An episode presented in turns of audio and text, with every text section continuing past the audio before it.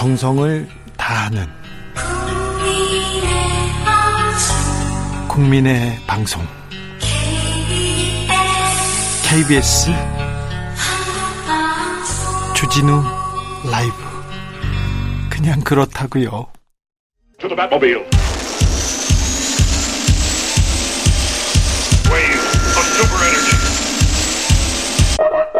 주기자의 1분 윤석열 대통령 부부의 해외 순방에 이원모 인사비서관의 부인 신아무개 씨가 동행했다고 합니다. 매우 각별하게 예뻐하는 사이라고 합니다.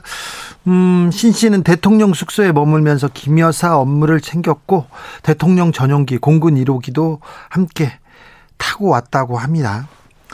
대통령실에서는 이렇게 밝힙니다. 기타 수행원 신분으로 항공편과 숙소를 지원했지만 별도의 보수를 받지 않은 만큼 특혜나 이해 충돌의 여지가 전혀 없다. 신모 씨는 김건희 여사를 단 한 차례도 수행한 적이 없었다. 의문이 여기서부터 시작됩니다. 탁현민 전 의전 비서관한테 물어봤습니다. 기타 수행원이 뭐야? 이렇게 물어봤더니 몰라 처음 듣는 말인데 그런 게 있었어? 이렇게 얘기합니다. 제가 그래서 30년 경력의 외교관한테 또 물어봤습니다. 기타 수행원이 뭐예요? 그랬더니 대통령 수행원은 공식 수행원과 특별 수행원 그리고 실무 수행원으로 나눌 수 있습니다. 그런데 기타 수행원은 잘 알지 못합니다. 잘 알지 못한다고 합니다. 주치의나 일부 통역도 기타 수행원이라고 대통령실에서는 설명합니다. 그런데 주치의나 통역은 모두 계약서를 쓰고요. 비밀, 엄수 계약 이런 거 했습니다. 다 계약서 쓰신 분들입니다. 권성동 국민의힘 원내대표 문재인 전 대통령도 BTS 동원했다 이러면서 논란되지 않는다고 했습니다. 공무에 도움이 되고 보조를 하고 지원했다고 하면 그거는 일단 특별 수행원인 것이다. 특별 수행원이기 때문에 전용기 타는 것 그게 큰 문제가 된다고 저는 생각 안 한다. 이렇게 선을 그었는데요. 아니 여기서 BTS가 왜 나옵니까? 신 씨는 기타 수행원이고요. BTS는 대통령 특사였어요. 그리고 특별 수행원이기도 했습니다. BTS는 유엔 초청도 받았었고요. 그런데요. BTS 대통령 전용기 타지 않았습니다. 특별 수행원이라고 해도 대통령 전용기 타는 건 매우 드문 경우, 경우입니다. BTS는요, 숙소도 따로 잡았습니다. 특별 수행원은 대통령과 같은 숙소에 묵을 수도 없다고 합니다. 공식 수행원 그리고 실무 수행한 사람 중에 역할이 분명한 사람만 허가를 받고 같은 숙소에 머물 수 있다고 합니다. 특별 수행원들은 숙박과 비행편 각자 비용으로 부담했다고 합니다. 별도의 보수를 받았 받지 않았으니 문제가 안 된다고요? 아니 그런데 국가가 일을 시키고 돈을 지불하지 않은 것 이것도 문제가 됩니다. 고용 계약이나 업무 계약도 없이 민간인이 순방에 참여한 적 없다고 합니다. BTS는요 관련 행사 전에 이미 계약서 작성했고요 소정의 활동비 지급 받았습니다. 신 씨가 사전 답사를 가서 일정을 기획하고 함께 머물렀다고 합니다. 사전 답사는 외교부 의전장을 단장으로 후보지, 예정지 등을 돌아보고 일정을 짜게 되는데요. 외교관들은 답사가 사초를 만드는 일이라고 말합니다. 그래서 민간인이 답사에 참여했다는 건 듣도 보도 못했다고 증언하고 있습니다. 민간인이 대통령이 대통령이나 영부인의 행사를 기획했다면 외교부는 뭘 하고 있었을까요? 대통령실은요? 그런데 또 여기서 하나 또 짚고 넘어가야 됩니다. 대통령의 동선은 기밀 중에 기밀입니다. 1급 이상의 비밀 취급 인가를 받아야만 알 수 있는 내용이라고 합니다. 대통령실 비서관 이상 그리고 현지 대사관의 대사, 의전 기획관이나 의전장만 알 수 있는 고급 정보입니다. 비밀 취급 인가를 받지 않은 사람이 대통령의 동선을 알고 있었다. 같이 지나고 있었다. 이거 위법입니다. 여기서 질문이 있습니다. 기자들 좀 집중해 주세요. 그리고 내일부터 이쪽으로 기사가 나올 거니까 잘 이 질문 좀 집중해 주십시오. 신 씨가 대통령 순방 행사를 기획한 경험이 있나요? 어떤 분야의 전문가라는 말인지도 해명해야 합니다. 어떤 기준으로 어느 부서에서 채용했는지 이것도 대답해야 됩니다. 경호처입니까?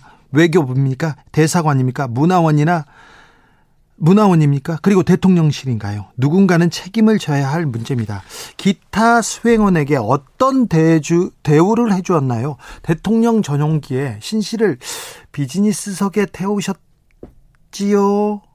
대통령 비서관 이상에게만 줄 수 있는 자리라지요. 이 자리는 대통령 순방 때 친분 있는 사람 데려가는 거 안 된다고. 이건 안 된다고. 왜 아무도 말하지 않았을까요? 전 정권에서는 없던 일입니다. 결코 훌륭하지도 않고요. 지금까지 주기자의 1분이었습니다. Ben E. King Stand by Me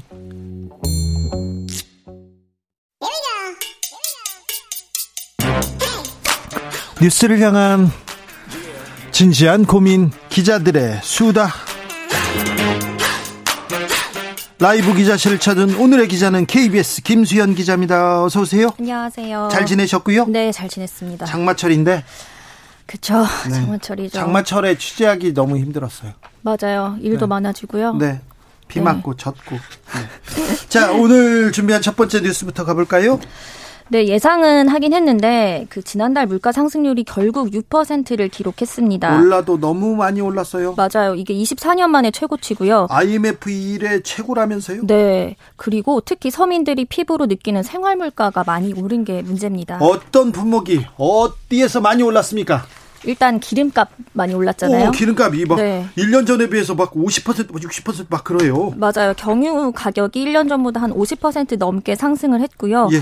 휘발유도 한 30% 넘게 늘었습니다. 요즘 보면 거의 리터당 2,100원 그 정도 수준이죠. 2,100원이면 좀 싼 곳이랍니다. 아. 막 2,400원, 500원 이런 데도 있더라고요. 맞아요. 넣을 데가 진짜 없을 정도죠. 그리고 여기에 재료값 상승했으니까 외식 물가도 크게 올랐습니다. 네. 이렇게 뭐 기름값이나 외식 물가 이런 식으로 좀 생활에 밀접한 물가들이 상승률의 한 80% 정도를 차지하는 거니까 굉장히 많이 차지를 하고 있죠. 기름값 오르고요. 네. 또 식용유값 오르고요. 막 이런 거 오르잖아요. 10% 20% 오르잖아요. 근데 맞아요.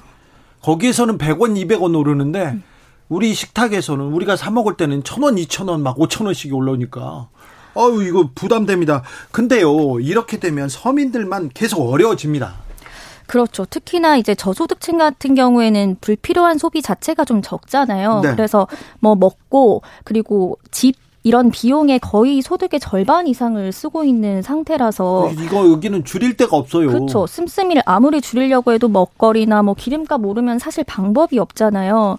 그런데 한국은행은 당분간 높은 물가 오름세가 이어갈 것이라고 내다보고 있어서 아직 앞으로도 네. 더 어렵다면서요? 네, 아직 이게 정점이 아니다 라는 네, 신호를 보내고 있습니다. 고통스러운데 그럴 때 이럴 때 정부가 대책을 딱 내놔야 될 거 아닙니까? 대통령이 어떤 얘기를 하고 뭐 하고 있어요?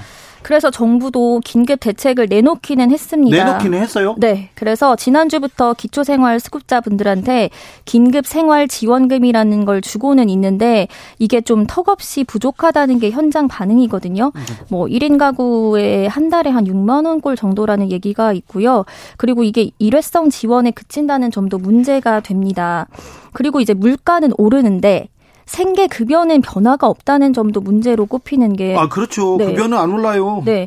이 이유가 이 생계급여 자체가 물가가 아닌 가구 소득을 따져서 주는 건데요. 이게 물가가 오른다고 해서 소득이 같이 오르는 건 아니잖아요. 그러니까 사실상 받게 되는 금액은 줄어드는 효과가 나타나고 있습니다. 그렇죠. 월급이 안 오르는데 물가는 오르고 월급은 안 오릅니다. 그러면은 적게 받는 거죠. 그렇죠. 사실 뭐 예를 들어서 월급이 뭐 300만 원인 분 같은 경우에 물가가 그냥 5% 오른다고 하면 월급이 그냥 285만 원으로 줄어드는 효과라고 보면 되는 거니까 네. 굉장히 좀 어려운 상황이라고 볼 수가 있습니다. 아유, 그 말을 들으니까 진짜 억울한데요, 지금. 그렇죠. 여기에 이제 유류세도 정부가 줄여주겠다고 해서 이제 법적으로 최대폭까지 낮춰줬습니다 이번 달에. 네. 그런데 체감 별로 못 하시잖아요. 네. 국제유가는 사실 경기 침체 공포 때문에 최근에 많이 떨어지고는 있어요. 그런데 이미 뭐 주유소들은 비쌀 때 사놓은 기름들 다 팔리기 전까지는 내노, 내리기가 좀 어렵다는 입장들이어서 중간에 있는 사람들은 네. 네. 중간에 유류세가 내렸는데 아, 안 내려요. 아, 우리 예전에 사는 거야. 그렇게 얘기하고. 그러니까 소비자만, 서민들만 계속해서 이렇게 어려워지는 거죠. 이런 부분 조금 빨리 대처할 수 있도록 정부가 눈을 좀, 좀 불, 이게 잘할 텐데, 잘 내릴 텐데. 아, 좀 안타깝습니다. 정부가 안 보여요. 정부가 대책이요. 다음 뉴스로 가보겠습니다. 네, 지난주에 건보료 개편안이 발표가 됐습니다. 이거 또 오르는 거 아니야, 또? 네, 그래서 가입자별로 이제 부담할 보험료들이 좀 달라지게 됐는데요. 달라지게 되는 게 아니라 오르는 거잖아요. 이게 좀 따져보면 사실 지역 가입자분들은 보험료가 부담이 줄어드는 측면이 있고요. 아, 그래요? 네, 보험료를 안 내고 있던 피부양자의 일부는 안 내던 보험료를 내야 된다. 이렇게 좀 요약을 해볼 수가 있습니다. 네. 이제 가장 변화가 큰 게 지역 가입자 분들인데 아마 9월부터 지역 가입자 한 561만 세대의 보험료가 평균 3만 6천 원 정도씩 줄어들 걸로 보입니다. 지역 가입자라면 저 자영업자나 맞아요. 뭐 그런 분들이죠? 네, 직장에 소속되지 않으신 네. 분들인데 이분들 같은 경우에는 원래 소득뿐만 아니라 뭐 재산이나 자동차에도 건보료를 부과를 했는데 이, 이 방식에 대해서 문제 제기가 계속 돼 왔거든요. 그래서 이런 재산이나 자동차에 붙는 보험료를 좀 줄여 주겠다는 겁니다. 그래서 지역 가입자의 기본 재산 공제액을 과표로는 5천만 원, 이게 시가로 따지면 한 1억 2천만 원 정도까지인데 여기까지는 공제를 해주겠다는 거고요. 그리고 4천만 원이 안 되는 자동차에 대해서는 건보료 부과하지 않기로 했습니다. 이게 소득이 낮은 분들에 대해서는 부담을 좀 덜어주겠다는 취지입니다. 네. 좀 달라지는 것도 있나요? 네, 그런데 원래 건보료 하나도 안 내고 있었던 피부양자들의 자격 요건은 강화가 됩니다. 어, 까다로워지는군요. 네, 원래는 연소득 3,400만 원이 넘으면 안 내도 됐었는데 이제는 2천만 원으로 기준을 잡아서요. 2천만 원이 넘게 되면 지역 가입자로 전환이 돼서 이 건보료를 내야 되거든요. 그래서 예를 들어서 공무원 연금 같은 소득이 있는 피부양자 분들은 월 평균 14만 9천 원 정도의 보험료를 내야 되게 됩니다. 직장 가입자분들은 사실 건보료 부담에 크게 변화는 없어요. 그런데 이제 급여 위의 소득, 예를 들어서 뭐 임대 수입 같은 거라든가 주식 배당금 이런 것들이 연 2천만 원을 넘게 되면 건보료가 한 5만 천 원 정도 오를 수도 있을 것으로 보입니다. 네. 주식 배당금이나 돈이 소득이 생기면요. 그런 사람들은 올해는 별로 없을 거예요. 다음 뉴스로 가볼까요? 네, 윤석열 정부가 어제 에너지 정책을 발표했는데요. 네. 탈원전 정책 대체하겠다 공식 발표했고요. 멈춰있던 원전 건설도 재개하기로 했습니다. 탈원전, 네, 원전 건설, 네. 또 어떤 내용이 담겨 있습니까? 네, 이걸 좀 구체적으로 보면 원자력 발전 비중을 2030년까지 30% 이상으로 높이겠다는 얘기거든요. 지금 어느 정도죠?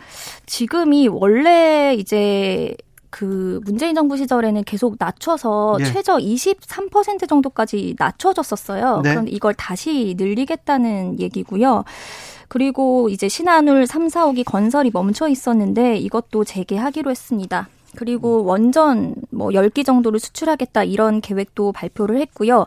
계획이고 희망이죠. 네, 다만 이 원래 비중을 30%까지 높이겠다고 했던 재생에너지. 네, 이 발전 비중 목표는 구체적으로 밝히진 않았는데 다시 정립하겠다 이렇게 얘기했습니다. 전 세계에서 태양광, 풍력중, 재생에너지로 가고 있는데 우리는 원전으로 가겠다 이렇게 발표합니다. 왜 원전, 원전 이렇게 부르짖는 이유가 뭡니까?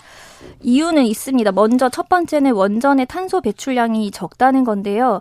사실 전력당 탄소 배출량이 거의 없어서 뭐 재생에너지보다 적다는 분석도 있습니다. 그리고 두 번째는 당장은 이 신재생 에너지 비중만 늘릴 경우에는 원자력이 없으면 뭐 전기요금 같은 게 급격히 오를 수 있다. 에너지 수급 문제가 있다. 이런 얘기도 있고요. 그리고 또 하나가 유럽연합 사례를 들고 있는데 EU 집행부가 이 원자력을 친환경 에너지로 포함하겠다는 안을 냈고 오늘 EU 의회가 이제 조금 뒤인 한 7시에서 8시쯤에 표결을 할 예정이거든요.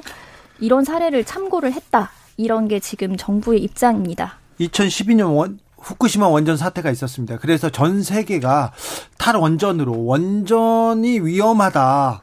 원전 말고 재생에너지로 가겠다 이런 그 정책을 표방했는데 약간 원전에 대해서 시각이 바뀌는 것도 같습니다. 그런데 객관적으로 봤을 때 이게 타당합니까? 어찌 보십니까?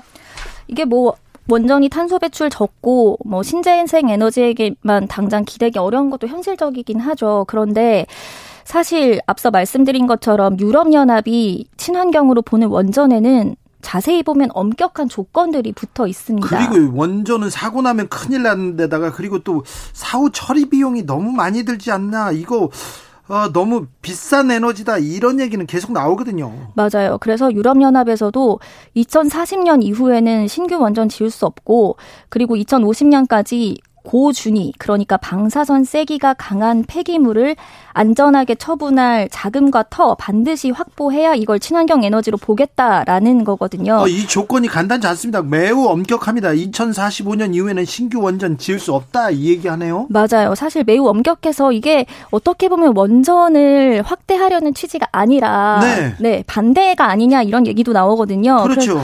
우리나라 상황 따져 보면 사실 국내 방사선 폐기물 처리장 관리 못하고 있죠. 예. 그래서 원전 부지 임시로 저장하고 있는데 이미 포화 상태고요. 원전 밀집도 세계 최고 수준이라는 것도 장애물이고요. 또 아까 말씀 주신 것처럼 한번 사고 나면 돌이킬 수가 없다는 없는 피해가 생긴다는 것도 우려가 분명히 됩니다. 우리는 또 북과 이렇게 대치하고 있지 않습니까? 북이 또 미사일 방사포 여기에 굉장한 큰 능력을 가지고 있어가지고요. 그래서 원전이 고스란히 위험에 노출되는 거 아니냐 이 생각은 계속 됩니다. 그런데 아무튼 어, 탈원전 탈원전 왜 탈원전이라고 얘기했는데 얘기했는데 문재인 정부가 탈원전이라고 볼 수도 없었어요. 감원전이라고 해야 되나요? 그러니까 노후된 원전을 더 이상 가동하지 않고 새로운 원전을 짓지 않겠다였는데 있는 원전을 계속 가동했잖아요. 근데 그렇죠. 아무튼 친원전으로 정책이 계속해서 이렇게 직진하고 있습니다. 윤석열 정부. 이 부분은 또 어떻게 어떻게 될지 우려가 크다는 것도 조금 알아주셨으면 좋겠습니다. 2178님께서 동네 마트에서요. 9,900원짜리 피자, 치즈 살까 말까 살까 말까 몇 날을 망설이다 오늘 사려 했더니 1,900원이 됐습니다. 그냥 왔어요. 이게는 아이고 사셨어야죠. 며칠 있다 가면 11,900원 될 수도 있습니다. 내일은 꼭 사오십시오. 네. 기자들의 수다 KBS 김수현 기자 와 함께 했습니다. 감사합니다. 감사합니다. 나비처럼 날아 벌처럼 쏜다. 주진우 라이브.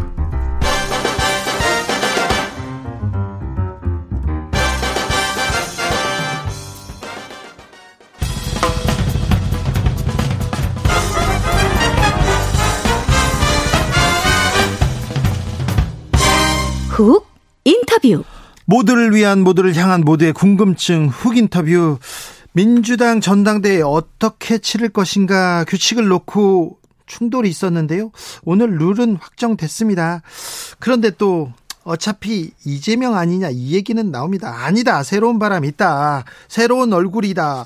이렇게 얘기하면서 당권 경쟁 본격화하고 있는 그룹도 있습니다. 97 그룹에서 가장 앞서 달리고 있는 박용진 더불어민주당 의원 만나보겠습니다. 안녕하세요. 네, 안녕하세요. 박용진입니다. 네. 전당대회 출마하십니까? 예, 이미 그렇게 말씀드렸습니다. 왜 박용진이어야 합니까? 국민들께서 민주당 이네 좀 달라져라 이전하고 다르게 해야 된다라고 말씀을 하고 계시죠. 네. 어, 국민들과 당원들의 그런 요구에 그동안 다르게 생각하고 다르게 이야기하고 다르게 행동해왔었던 박용진 어, 국민들이 민주당의 가장 큰 문제 중의 하나라고 공이 지적하고 계시는 개파 정치와 악성 팬덤들로부터 어, 무릎 꿇지 않고 어, 그리고 물러서지 않았었던 박용진이 민주당의 변화, 혁신의 깃발을 들 적임자라고 생각합니다. 네. 어차피 이재명 아니냐 이런 얘기 나올 때 어떤 생각 드십니까? 그 제가 그래서 출마할 때 그런 말씀 드렸는데요. 출마 말씀 드릴 때, 그, 어대명이라고 하는 체념을 박용진이라고 하는 가슴 뛰는 희망으로 바꾸는 전당대회를 만들겠다고 말씀을 드렸고요. 지금 이제 여론조사에서 그런 조짐이 이제 시작이 된 거라고 봅니다. 개파도 없고, 뭐, 특별한 지지 조직도 없는 박용진이지만, 그동안 할만하고, 할 일 해왔던 정치인에 대한 국민적 지지가 모이고 있고요. 민주당이 지금 어, 폭풍 전야다 이렇게 말씀을 드렸었는데 그 태풍이 일어나려면 바닷물 온도가 올라가야 됩니다. 지금 민주당 내부는 부글부글 끓고 있어요. 네. 그 에너지가 태풍을 만들어낼 거라고 보고 태풍의 한복판에 박용진이 서겠습니다. 왜 이재명은 안 됩니까? 이재명 의원이 안 된다고 뭐 제가 따로 말씀드리진 않았습니다. 다만 네. 이재명 의원이 본인이 왜 민주당의 혁신의 주체인지 그리고 변화의 중심인지 이거 말씀하셔야 된다고 생각합니다. 지난 대통령 선거와 지방 선거에서의 어, 실패, 패배 이런 부분들에 대해서 본인 스스로도 책임이 있다고 말씀하신다면 네. 그러면 왜 패배했고 또 어- 어떻게 하면 그런 패배를 거듭하지 않을지 민주당의 국민들이 어떤 면에서 실망하고 계신지를 대답을 잘 준비하셔야 됩니다. 그래야 박용진하고 혁신을 두고 경쟁하고 변화를 두고 어, 계획을 놓고서 변화의 계획을 놓고서 또 논쟁을 하실 수 있을 거라고 생각합니다. 네. 제일 중요한 건 음. 어, 이, 그 이재명의 민주당과 민주당의 박용진 이것이 어떻게 다른지 이번 어, 전당대회를 통해서 확실하게 보여드릴 좋은 기회가 열리기를 기대합니다. 어떻게 다릅니까? 박용진이 이재명보다 나은 게 뭡니까? 지금 국민들께서 어, 새로운 정치 혁신의 이야기를 얘기하시는데요.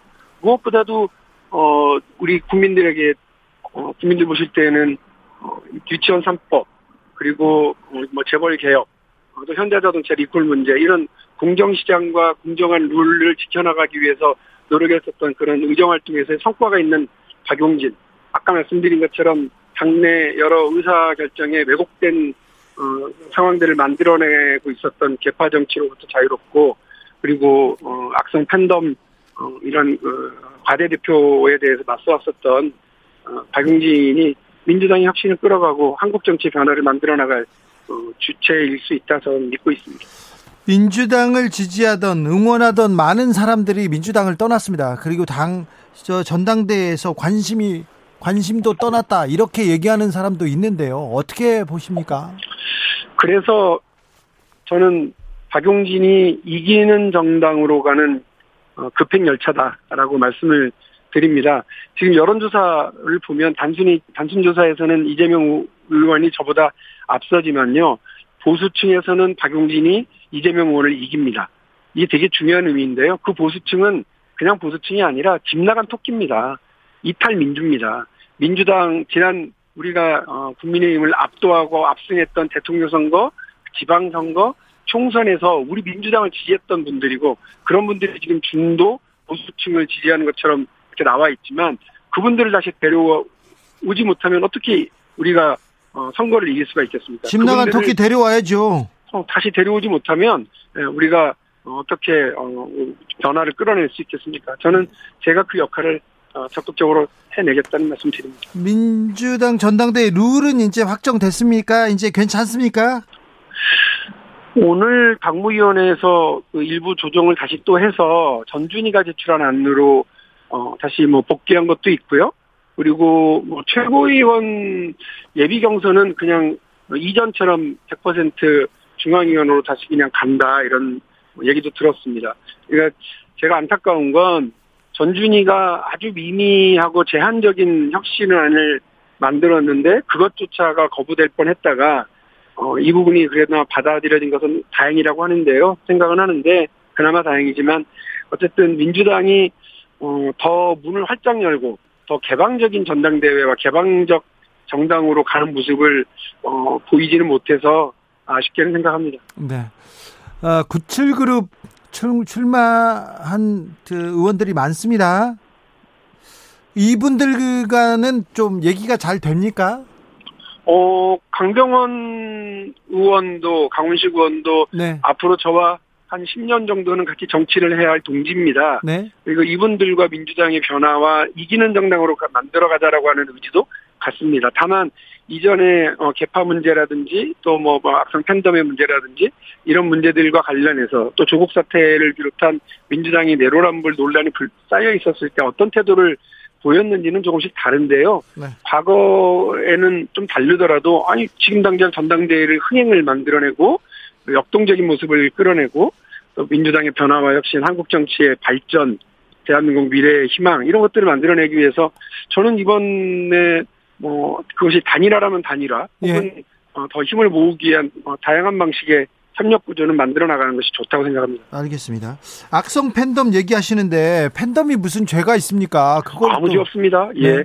악성 팬덤은 분명히 말씀드리는데 팬덤은 죄가 없어요. 네. 팬덤은 국민 속에 있으면 되고요. 우리가 원래, 원래 그 축구 보잖아요. 예. 그럼 이제 열광적인 우리 저 팬덤들 지지자들 있지 않습니까? 네. 응원단이. 근데 경기장에 물병 집어 던지고 인종차별 발언하고 이러는 사람들은 우리가 훌리건이라고 얘기하거든요. 네. 그분들은 오히려 경기 경기를 망치고 우리 그 팬들을 떠나게 하고 어, 이렇게 하기 때문에 피파에서도 프리미어 리그에서도 아주 강력하게 처벌합니다. 네. 마찬가지로 우리 정치의 문화, 민주당이 이기는 정당, 상식의 정당으로 가기 위해서 어, 저는 뭐 팬덤은 더 어, 환영하고 키워나가야 된다고 생각하지만 네. 이렇게 악성 팬덤, 정치 훌리건 역할을 하는 사람들과 그런 행동에 대해서는 아주 뭐 결연히 결별해야 된다고 생각합니다. 네네. 아, 그런, 그런 정치인들은 또 안 되죠. 네. 박지원 전 비대위원장의 당권 도전은 무산됐습니까? 오늘 그 비대위의 결정을 그냥 당무위원회에서 다시 확인한 걸로 제가 네. 전해 들었거든요. 네. 그러니까 어, 그렇게 된 거죠. 네. 참, 근데 뭐, 어, 좀 당권 경쟁에, 당권 레이스에 조금 뭐라고 해야 되나요? 흥행 카드가 하나 사라졌네요. 그, 뭐, 흥행 카드도 흥행 카드지만 저로서 좀 아쉬운 건, 어, 박지원 비- 전 비대위원장이 청년의 어떤 뭐, 어, 목소리, 그리고 여성의 어떤 직관적인 비판, 이런 것들이 민주당 안에 있어야 된다고 생각하거든요. 네. 어, 근데 이제 사실 6개월이 안 됐다는 얘기를 본인이 예, 인터뷰를 통해서 얘기해서 저는 좀 깜짝 놀랐어요. 그러니까 예. 아이고 이게 논란이 되겠구나 걱정을 했는데 박지원 전 비대위원장의 이제 그 출마가 무산된 건 아쉽지만 네. 방금 말씀드렸던 것처럼 청년 정치 그리고 어, 여성의 어떤 직관적인 민주당에 대한 비판과 직설적인 어 그런 논쟁들은 박용진이 이번 전당대회에서 계속 담아 나가고 어 민주당의 변화의 목소리에 아, 중요한 내용으로 삼아가겠다는 말씀을 드립니다. 네. 박지원 전 비대위원장은 이재명 의원한테 뭐가 두려운가 그러면서 이재명 의원의 의중이 반영된 것 같다 이렇게 해서 논란이 됩니다. 이건 어떻게 보시는지요? 글쎄요, 이제 이재명 의원의 이제 측근으로 분류되는 의원과의 이제 논쟁이 벌- 벌어지면서 아마 그렇게 말씀하신 것 같은데, 그게 또 이재명 의원의 뭐 의중을 반영한 거라고 딱 찍어서 얘기할 만한 확정적인 정황과 증거는 없는 거라서, 네. 예, 뭐 그렇게 그것 가지고서 뭐 말씀드리기는 좀 적절치 않습니다. 알겠습니다. 근데 젊은 정치인을 민주당에서 모셔왔잖아요. 그렇죠. 네, 예. 모셔왔는데 또 이렇게 본인께서는 억울한 지 토사구팽 얘기하고 있습니다. 아, 그러니까 이 참 그 젊은 정치인에게 저런 음, 표현 토사구팽이라는 말 그리고 어, 그 아쉬울 때는 그렇게 어, 온갖 저그 미사여구를 동원해서 모셔오더니 이렇게 하냐라고 하는 저런 이야기들은 사실 민주당 안에 많았어요. 예. 그러니까 우리 민주당이 청년 정치를 육성하고 기회를 주고 하는 것이 아니라 선거 때마다 일이 있을 때마다 어 이렇게 영입하는 방식으로 혹은 네. 병풍을 세우는 방식으로 청년들을 이용했었던 것이 솔직한 어 평가거든요. 네. 그렇기 때문에 유- 비단 박지원 비대위원장과 관련된 것뿐만이 아니라요. 민주당은 정말 과감하게 청년 정치 키워나가야 되고 박용진은 그래서 청년 정치 프로젝트 할 거고요. 1518 위원회 다시 말해서 15세부터 18세까지의 이런 청소년들부터 민, 그 민주당의 가치와 그리고 또 정치적 발언과 어그 훈련을 할 수 있는 그런 위원회를 만들려고 하거든요. 네. 어 그렇게 해서 키워나가고 기회를 주고 어, 결정 권한을 더 주면서 민주당 안에 젊은 정치, 청년 정치를 만들어 나가야 되지 지금처럼 이렇게 급하다고 모셔왔다가 어, 그 다음에는 나몰라라 하는 방식이 비춰지는 거 어, 정말 저 저도 안타깝게 생각합니다. 국민의당은 이준석 대표 윤리위 해부 뭐 이런 문제로 정신이 없, 없어 보입니다. 이럴 때 민주당이 민생을 위해서 국민을 위해서 뭔가를 좀 해야 되는데 여기도 네. 뭐룰 가지고 지금 뭐 다퉜고요. 그 다음에 뭐 비전 보이지 않습니다. 국민의힘에서 지금 그 논란입니다. 그 국민의힘의 논란은 사실은 뭐 더 심각하다고 지적하지 않을 수 없는 게 저희는 이 룰 문제든 뭐든 이게 전당대회를 하면서 예, 지난 두 번, 두 번, 세 번의 연이은 패배에 대해서 어떻게 평가할 건지 그리고 이거를 어떻게 하나로 묶어나갈 건지 어떻게 혁신할 건지를 놓고 서로 삽바 싸움을 하는 과정인 거거든요. 예. 그런데 저기는 국민들한테 우리가 이렇게 하겠습니다, 저렇게 하겠습니다. 그래서 뭐 아뭐그 그 쇼츠 이렇게 그 어, 어 만들었었죠. 공약도 내세우고 막 이렇게 해놓고선 병사 월급 200만 원도 어디론가 가버렸고 여가부 폐지한다는 얘기도 은근슬쩍 저렇게 넘어가 버렸죠. 그다음에 온갖 공약과 어, 약속은 다 지금 뒤집어버리고 전, 그 인사에서의 독주와 오만 그리고 외교 안보에서의 불안함 이런 경제적인 무능 이런 것들 지금 다 보여주고 있는 거거든요. 거기에 여당이 여당 대표의 이 성상납 의혹을 둘러싼 논란으로 허구한 날 이러는 건 정말 심각한 문제죠. 네. 말씀하신 것처럼 이것도 여당의 이런 실, 실수와 실책을 제대로 못 받아먹냐 민주당 그거 인정하고요. 그래서 이번 전당대회에서 어, 민주당이 어, 그 혁신하고 변화되는 모습, 그 달라진 민주당, 이기는 민주당으로 어, 바꿔서 어, 이런 음, 그, 우리 국민들께서 민주당에 대한 더 기대와 신뢰를 보내실 수 있도록 노력하겠습니다. 알겠습니다. 잘, 잘 들었습니다. 김건희 여사 비선 논란은 어떻게 보세요? 깜짝 놀랐습니다. 네. 아니 그 원래 그 뭐 원래 영부인도 아니다. 영부인은 그냥 한 가, 그 대통령의 가족일 뿐이다. 그래서 그냥 가족의 일원으로서만 존재할 거다라고 하더니 지금 뭐 어딜 가더라도 대통령보다 대통령 부인의 어, 이야기가 더 많아지고 어, 또 그로 인한 어떤 수행원을 중심으로 한 이런 공적 영역에까지 어, 사적인 어떤 그 인사가 개입되고 하는 것은 심각한 문제라고 봅니다. 네. 이 정도의 그 공정, 공정과 어떤 그 공무를 담당하는 문제에 대한 균형 감각조차도 갖추지 못한, 이거 저는 그 국기문란으로 나갈 수 있고, 심각한 대통령의 통치 위기까지 올 수 있다. 예. 이거 빨리 바로 잡으시라 말씀드리고 싶습니다. 알겠습니다. 조현수님께서 팬덤이 베타성을 지우지 못하면 확장하지 못합니다. 이렇게 합니다. 아까 말씀하셨는데 97그룹 얘기 잘 하고 있다고 했는데 단일화 네. 가능성 열려 있습니까? 열려 있습니다. 예. 얘기되고 있습니까? 어, 곧 한번 보자고 셋이 얘기를 했고요. 제가 날짜를 한번 같이 잡아보자고 말씀은 드렸거든요. 네.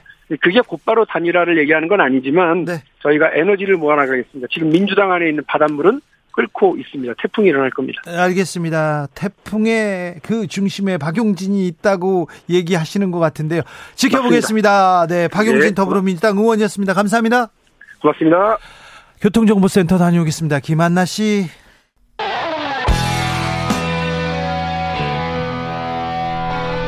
스치기만 해도 똑똑해진다. 드라이브 스루 시사 주진우 라이브